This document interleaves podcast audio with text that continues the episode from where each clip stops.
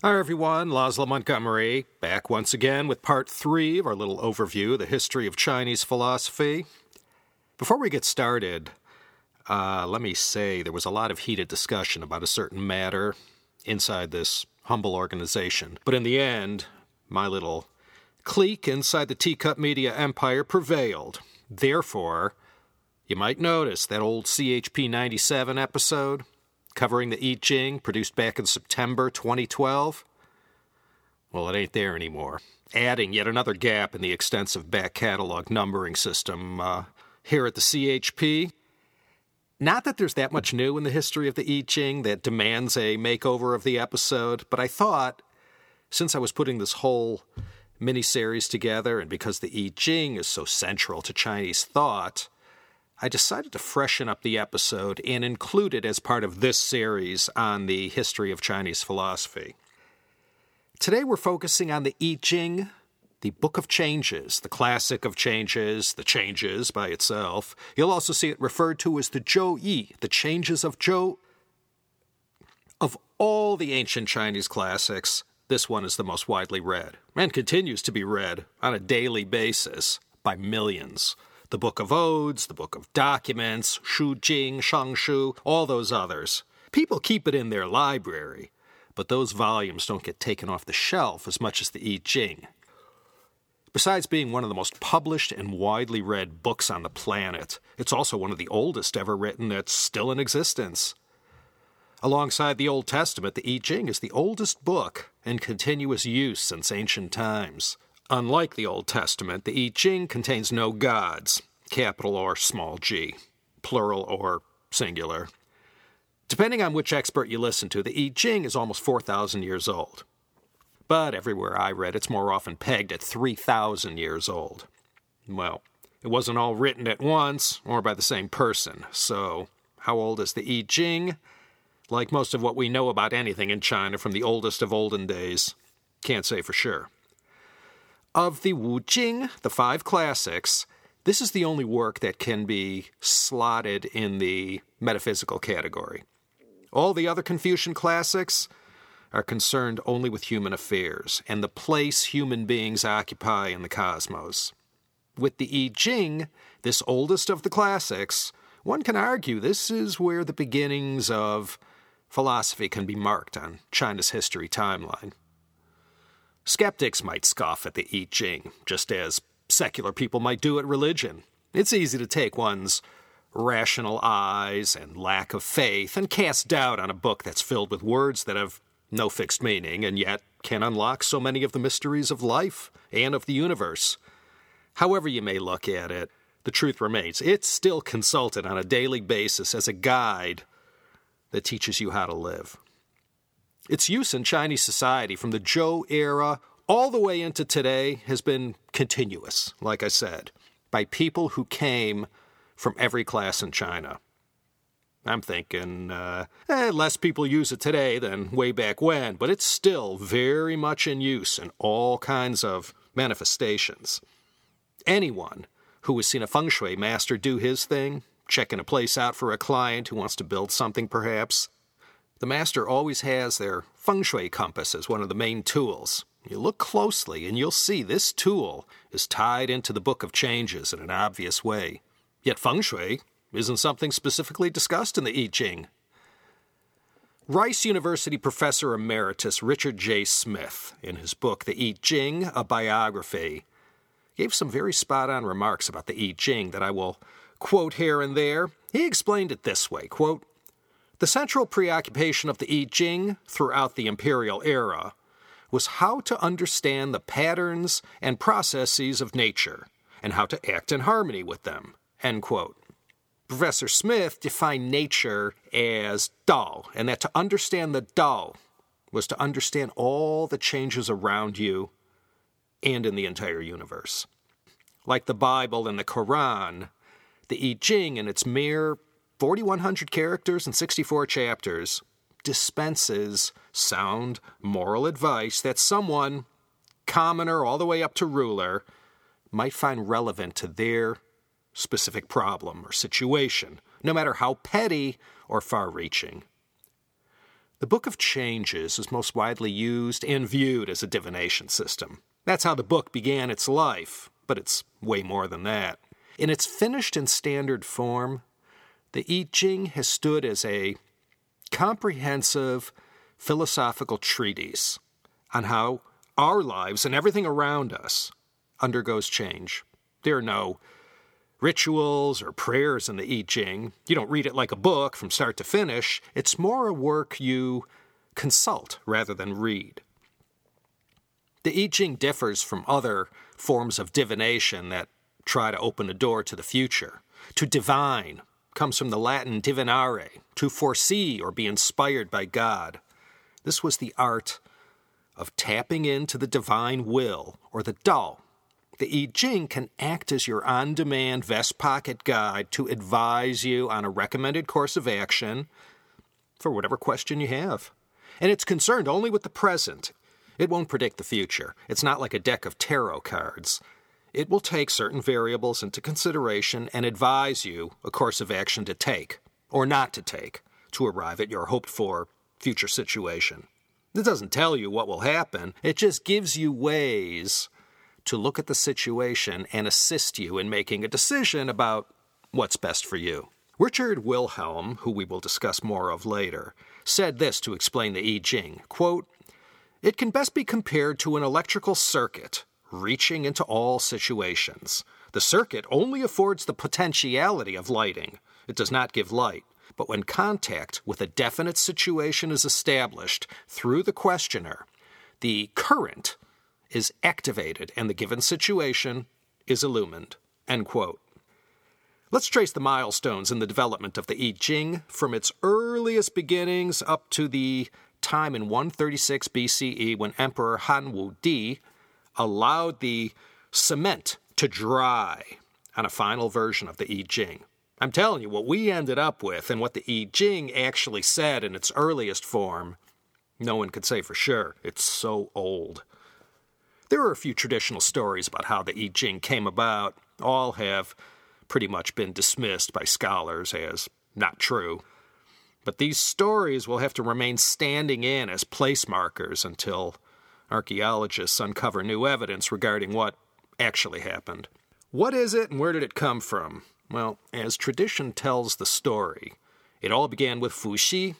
You all might remember Fuxi from CHP episode 60, on the three sovereigns and five emperors, the San Huang Wu Di, the mythical rulers of China during the period of prehistory.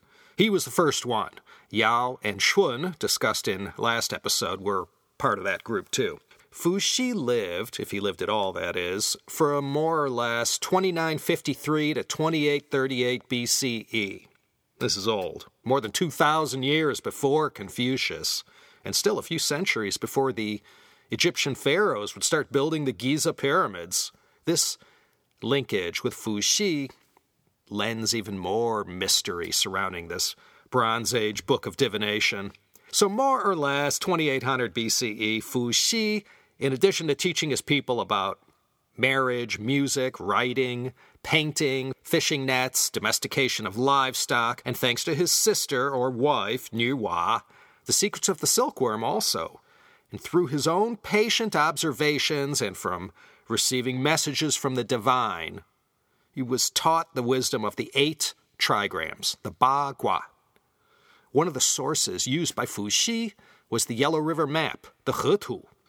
And when you mention the Yellow River map, you always have to mention the Luo Shu, the Luo Shu Square. Both the Yellow River map and the Luo Shu Square are mentioned in the I Ching since they were numerological diagrams, tradition says Fu Xi was inspired by them in creating the eight trigrams. I have it on good authority that Yu the Great employed the Yellow River map in his efforts to deal with the two generations of raining and flooding that afflicted China and the world.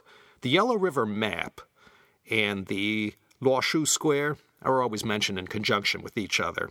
When you see the diagrams, they look rather simplistic and unextraordinary, but there's more to it than meets the eye, and they were connected numerologically to the eight trigrams. We just have to take that on faith. Fu Xi's divine source wasn't an anthropomorphic divine source. It will be referred to usually as the Tao. Like Moses, who gave his people the Ten Commandments, so Fu Xi gave the Chinese Huaxia people the eight trigrams.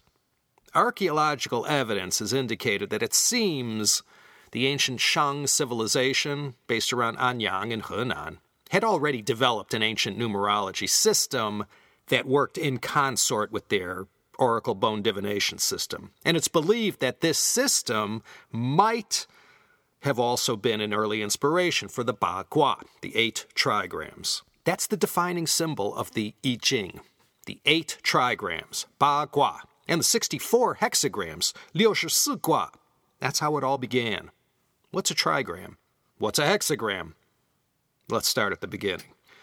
The prefixes tri and hex tell you the numbers 3 and 6 are involved. 3 and 6 of what? Well, you're all familiar with yin and yang, the two opposing forces that drive the whole universe. We're going to discuss more about this later, I assure you. Some numerologists love to compare this to a binary code in order to derive all kinds of far out conclusions. Fu Xi gave us the eight trigrams. Xia Dynasty founder Yu the Great some say it was he who took those eight trigrams and turned them into the 64 hexagrams. There's a more popular version that purports the hexagrams were devised and sequentially ordered by Zhou Dynasty founder King Wen, back when he was still called Ji Chang, head of the Ji clan. During the struggle to bring an end to the Shang Dynasty, Ji Chang was captured and imprisoned by the last Shang king, Zhou Xin, mentioned in uh, part 1, and as the story goes, during Ji Chang's period of incarceration, he devised these so called 64 judgments, or guaci, for each of the 64 hexagrams. The next great leap forward for the development of the I Ching, following these 64 judgments of King Wen, came the introduction of the individual line statements, or yaoci. These line statements, ranging from 2 to 32 characters in length, are attributed to King Wen's son, the Duke of Zhou. The way the hexagrams were all ordered was also attributed to King Wen. This is the so called King Wen sequence. Later on in the Song, there will be another ordering of the hexagrams, different from King Wen, and this will be called the Fu Xi sequence. This is the core text the 64 hexagrams, the judgments, and the line statements. And we call this not the I Ching, but the Zhou the changes of Zhou. The main usage of the Zhou at this most ancient stage was as a divination manual. And the prevailing attitude was that all of reality, as they knew it at that time, could be reduced to the two opposing forces of yin and yang, and all the Dao contained in the universe was represented in those 64 hexagrams and 384 lines that made up the hexagrams. Let's talk about these symbols. Trigrams first. There are always three lines in a trigram. Three lines. These lines that are either broken or unbroken. That is to say, either it's an unbroken straight line or it's a line with a break in the middle.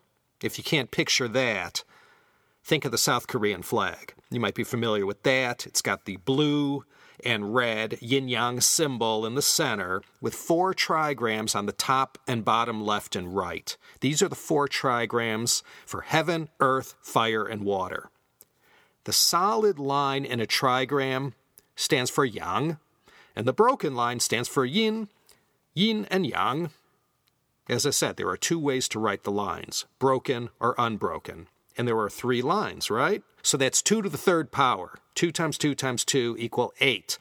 No matter how you slice it and dice it, there are only 8 possible combinations to write these trigrams. These are the sacred 8. Each trigram has a name, a meaning, an attribute, a symbol, as well as a family relationship associated with it. For example, the trigram that has three unbroken lines, one on top of the other, its name is Qian, its nature is Tian or heaven. Its season is summer. And each trigram, or gua, his personality, and this one is creative. The family relationship associated with this gua is father. It stands for the southerly direction and has a meaning of expansive energy and the sky. Let's take another one the Li trigram. This one is a solid line on the top and bottom with a broken line in the middle. This has the nature of fire, the season of spring, personality is clinging, family relationship is the middle daughter. The direction is east and contains the meaning of rapid movement, radiance, and the sun. A hexagram is created by joining together two trigrams. A hexagram, therefore, is made up of a lower trigram and an upper trigram. Again, if you do the math, of these eight trigrams, there are eight times eight, or 64 possible ways to join two trigrams of broken and unbroken lines together into a unique hexagram. People who understand the math, which disqualifies me at once, can look at it this way. The first two hexagrams are named Qian and Kun. They're the two most famous. Why? Because the first one, Qian, is six rows of solid lines, pure yang. The second hexagram, Kun, is six rows of broken lines, pure yin. The other 62 hexagrams are simply permutations of these two, Qian and Kun combined, male, female, unbroken line, broken line.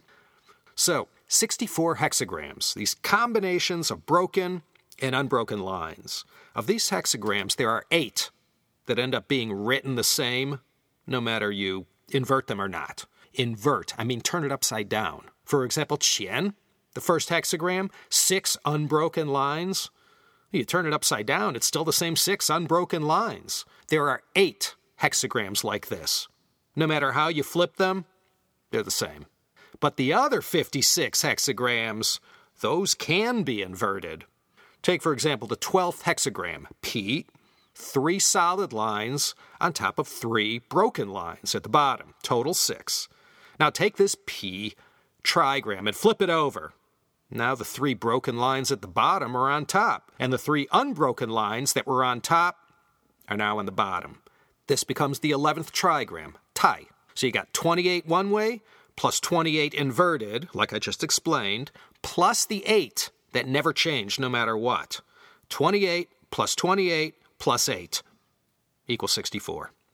The key to understanding the I Ching is locked up inside these 64 hexagrams.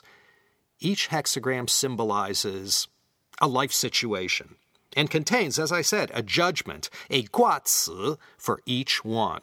This guaci defines the meaning of the hexagram, which I want to stress is open to interpretation. You might ask five masters and get five different answers. You'll also notice each hexagram has mostly one, but sometimes a two character name that lets on as to its fundamental symbolism. Let me quote Professor Richard J. Smith again. Quote, the six lines of each hexagram represent a situation in time and space, a field of action with multiple actors and factors, all of which are in constant, dynamic play. The lines, read from bottom to top, represent the evolution of this situation and or the major players involved. End quote. And these lines found in the trigrams and hexagrams, what they symbolize are the forces of action and change that goes on all around us constantly. And not just all around you, I mean in the whole universe, the whole grand scheme of things, if you will. You remember way back in that dusty, dry old episode CHP 88 on the Oracle Bones?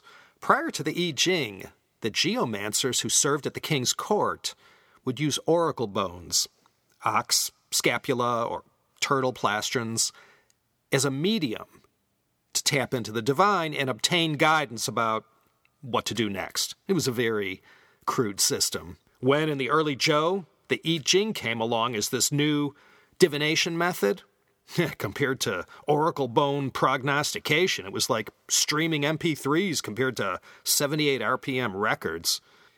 Had it not been for the next major development, probably we wouldn't be having this conversation.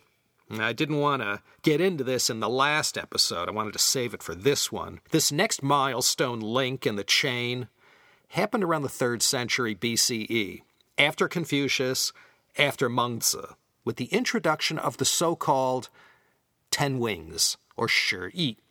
These were ethical commentaries to the hexagrams. Master Kong is given credit for these ten wings by no less an authority than Sima Qian, but these ten wings didn't really appear anywhere till a couple centuries after Confucius's death. And like the I Ching, not all at the same time either, or the same person. And as I indicated, probably not from Kongzi either. I mentioned at the close of part two that by the time of the Western Han, Confucius was practically a god. So, in ascribing these ten wings to a person of this magnitude of sagacity, it really smothered the I Ching in all the gravitas it could possibly dream of. As we in our day look back on the 15, 1600s as such a backward time, in the US, anyways. So did these Western Han Chinese look back on the days when Confucius walked the earth. Geez, man, that was 400 years ago. A lot of changes. The Han Dynasty educated elites saw themselves as way more sophisticated than their Zhou Dynasty ancestors. Then, as soon as the I Ching was fortified with Confucian ideology, it breathed new life into this old tired classic. And once this had been done, Confucian thought fused together with the I Ching. The possibilities were endless. It became central to everything, philosophically, that was happening so fast in China. I mentioned last episode, among the activities Confucius buried himself in his last years was the study of the Book of Changes. As tradition tells it, Confucius was a 70 year old man before he felt he was old enough, mature enough, and wise enough to take on the study of the I Ching. And he lamented in his old age in the Lunyu, the Analects of Confucius. The great sage said, quote, If a hundred years were added to my life, I would give fifty to the study of the I Ching, and might then escape falling into great errors. End quote. The great sage believed this work contained the moral wisdom of the ancients he so revered. In adding these ten wings or commentaries to the I Ching, Confucius also injected a bit of yin and yang and philosophy into the mix and then combined it with the I Ching's cosmology that espoused the fundamental unity of heaven, earth, and humanity. Tian, Di, Ren. And because now humans were inserted into the cosmological mix, the fundamental unity of Tian Di Ren, heaven, earth, and humanity, became central to everything. In the all important and milestone year of 136 BCE, the 64 hexagrams, the judgments, line statements, and the 10 wings or Confucian commentaries became the imperially sanctioned official standard text of the I Ching, so this is where the Zhou the changes of Zhou, thought to have been finalized back in 800 BCE, itself changes and becomes known as the Book of Changes. I know previous to this I've been calling it the I Ching, but it's only here in the Han where it is named for the first time and included into what was grouped together as the five classics, the Wu Jing. Throughout this series, we'll be mentioning these five classics, these canons of Chinese ancient philosophy.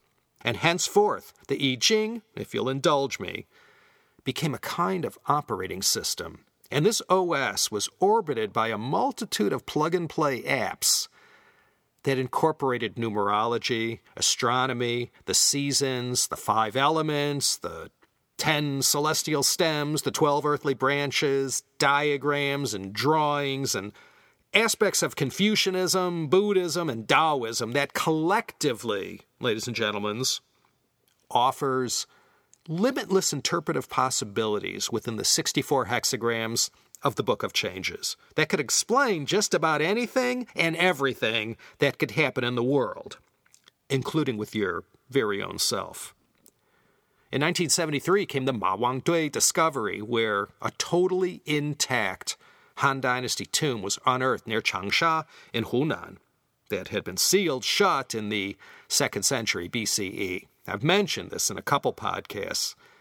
imagine the delight to these archaeologists when they discovered inside that tomb perfectly preserved copies of the Tao Te Ching and the I Ching, as well as additional commentaries on the I Ching that had not seen the light of day for 21 centuries. So, after all these years, something that had, well, since the time of Han Wu Di at least, been considered a complete and finished document, they learned from these additional texts discovered in 1973, the year Bruce Lee died, that the complete story had still not been told. In addition to that, this Mawangdui discovery of the I Ching ordered the text in a completely different way that had been known before, the way that had been credited to King Wen, and the way the Ten Wings or commentaries were ordered were not the same as the version long accepted as the final one.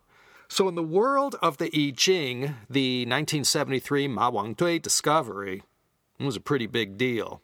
That's how it is in China. They're still digging things up that turns on its head events that we had always accepted as the official history.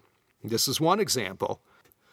Another example was in 1908 when Luo Zhenyu figured out all those dragon bones excavated in Anyang by Wang Yirong held the key that later proved the mythical Shang dynasty wasn't so mythical after all.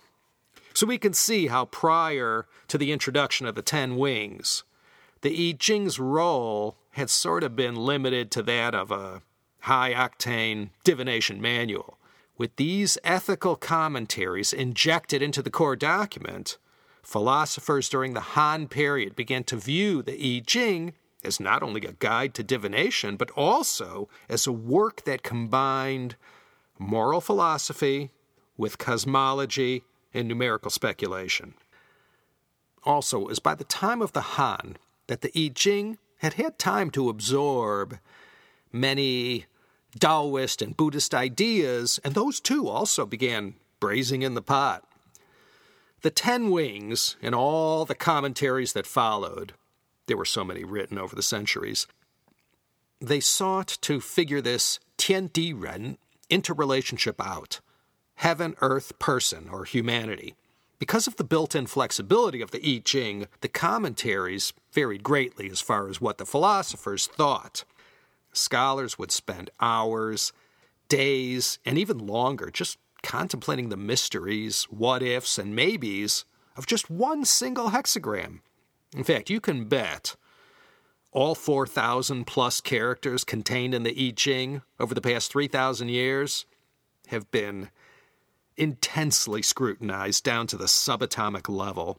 Zuo Qiuming's commentaries on the Chunqiu, the Spring and Autumn Annals, is the earliest work that really gave later scholars a better comprehension of the workings of the I Ching. This work uh, was called the Zuozhuan. I've mentioned it before. The first two wings are called the Commentary on the Images. There's also the commentary on the judgments. The fifth and sixth wings are the most crucial. They're called the Great Commentary, or Da Chuan. It uses Confucianism to explain the metaphysics and moral ethics of the I Ching. It attempts to take humankind and all the natural forces in the world and try to tie everything together into one neat little package. Tian Di Ren, heaven, earth, person. How everything is all interrelated. And this great commentary is the most referred to of the ten wings. The other uh, wings all deal with different aspects of the I Ching, including how to read the hexagrams. It explained the trigrams this way quote, Of old, when Fu Xi ruled the world, he gazed upward and observed images in the heavens. He gazed about him and observed patterns upon the earth. He observed markings on birds and beasts, how they were adapted to different regions. Close at hand, he drew inspiration from within his own person, Further afield, he drew inspiration from the outside world. Thus, he created the eight trigrams. He made connections with the power of the spirit light. He distinguished the myriad of things according to their essential nature. Now, the whole idea of yin and yang, or the supreme ultimate, the Taiji symbol, this is all part and parcel of the I Ching. You all know the yin yang symbol. Besides the South Korean flag, it's on a million pieces of art and objects and tattoos. This symbol didn't arrive on the scene until the Song Dynasty, We'll get to that in a uh, later episode when we discuss Zhou Dunyi and the proliferation of these charts and diagrams that became big hits in their day. Let's look at yin yang for a second. Yin symbolizes the shady, secret, dark, lunar, mysterious, cold, hidden, passive, receptive, yielding, cool, soft, and of course, the feminine gender. Yang, on the other hand, is the opposite of everything yin. With yang, you have clear, bright, solar, hot, illuminated, evident, active, aggressive, controlling, hard, and of course the masculine gender. Many other forces are attributed to yin and yang, but the most important thing to know is these are all opposites working together as one whole single system. Yin is earth, yang is heaven. The whole world is viewed in the I Ching as a system of interacting opposites. These opposites do not fight each other. Instead, they complement each other and work in consort to bring about change. As I said, the I Ching focuses on the forces of change. Nothing is static, things change over time. Our task on this earth is to adjust to the circumstances of life as they unfold before us. The I Ching exists just for this reason. By understanding the forces of yin and yang, these mutually dependent opposites, and the forces they have on our life, you can be better prepared to deal with whatever crossroads you come to. The Chinese, like other advanced civilizations, believe numbers provided the link between humans and how they were developing on this earth and with the great unknown, the supernatural or, or the Tao, whatever you want to believe. With mathematics, there were ways to find hidden order and patterns amidst the randomness and disorder of life. Later on, when we get to the Song Dynasty, a lot of far out theories are going to be made that are intensively numerology based. It was believed back then, and I guess still today by some people, that spirits or hidden powers, when they spoke, they use the language of numbers. And I'm sure you've all heard that when the day comes when we make contact with aliens from outer space, most likely it will be the language of math that enables us to communicate.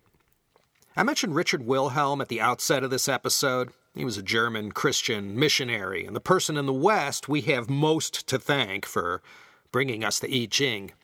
Wilhelm was a great champion of the I Ching. He was the one who was primarily responsible for taking the I Ching from the exclusive realm of Chinese and other East Asian cultures and bringing it to a very interested and appreciative Western audience that quickly embraced it. But who influenced Richard Wilhelm? Surely he wasn't the first Westerner to discover the divining powers and philosophy contained in the I Ching. Surely not. We all know Westerners were turning up in China all the time, going back to the olden days. One of those foreigners, a Jesuit, of course, always the Jesuits when we talk about the earliest Western scholarship of Chinese culture. Father Joachim Bouvet, he was one of six French Jesuits who came to China in 1687 on the orders of the Sun King, Louis XIV, to glean through whatever scientific data and intel they could and bring it back to France. Bouvet ended up being appointed as a tutor to the Kangxi Emperor. He became enamored of the I Ching from the start and dedicated himself to somehow, some way, find that linkage between the wisdom contained in the Chinese classics and with the Holy Bible. And he was the earliest of these Jesuits to go to great lengths to unlock the mystery of the I Ching. They kept up their work into the 18th century, and the result was the first Latin translation. The great Scottish sinologist James Legge produced the first English version of the I Ching, among many other translations of the classics. Father Joachim Bouvet died on John Lennon's birthday, October 9th, in Beijing in 1730, and that's where he's buried. In his report sent back to Louis XIV, he said of the I Ching, quote, this work contains the principle of all sciences, and, put more precisely, it is a fully developed metaphysical system. It was these Jesuit fathers, like Joachim Bouvet, who got everything started. We discussed this in fair detail in that episode CHP 98 on Ricci, Schall von Bell, and Verbiest. If the Jesuits were going to get some traction with Catholicism in China, they had to first find common cultural ground to teach what their religion was all about. So, what did they do? They went straight to the five classics and the four books and tried to pry open that door one Chinese character at a time. They may not have gotten everything right, but they had to dig the thankless foundation upon which all other Western scholarship of China could be built. Top of the list for the Jesuits was the main mission convert Chinese to Catholicism. So their focus was all on the philosophy and religion of China. And this is why Bouvet latched onto the I Ching in particular.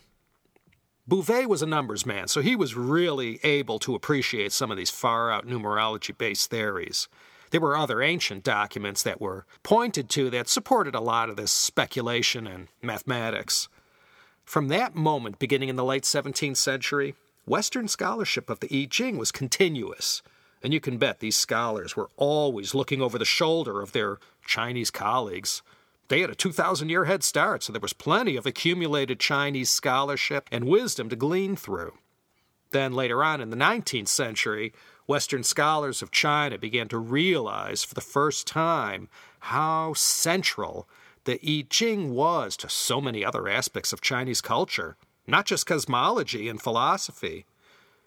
So, standing on all these shoulders, Richard Wilhelm in 1923 began working on his own translation from the archaic classical Chinese of the I Ching into modern German. He was supervised by someone with the pedigree of Confucius himself, someone of the Kong family, who, when the work was completed, gave it the Kong family seal of approval. And coming from a descendant of Confucius, was almost as good as getting it from the man himself. And it was later on, in 1950, that this work was translated and published into English for the first time.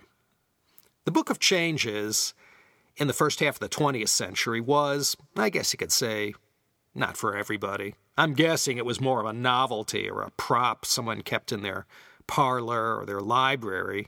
Then came 1961 when another English edition was published. And to lend credibility and attention to this new book of changes, no less a person than Carl Jung himself, the father of analytical psychology and colleague of Sigmund Freud, wrote the preface. C.G. Jung, even in his day with his works on synchronicity, was a pretty well known and respected chap. He's always mentioned in the same breath with Freud.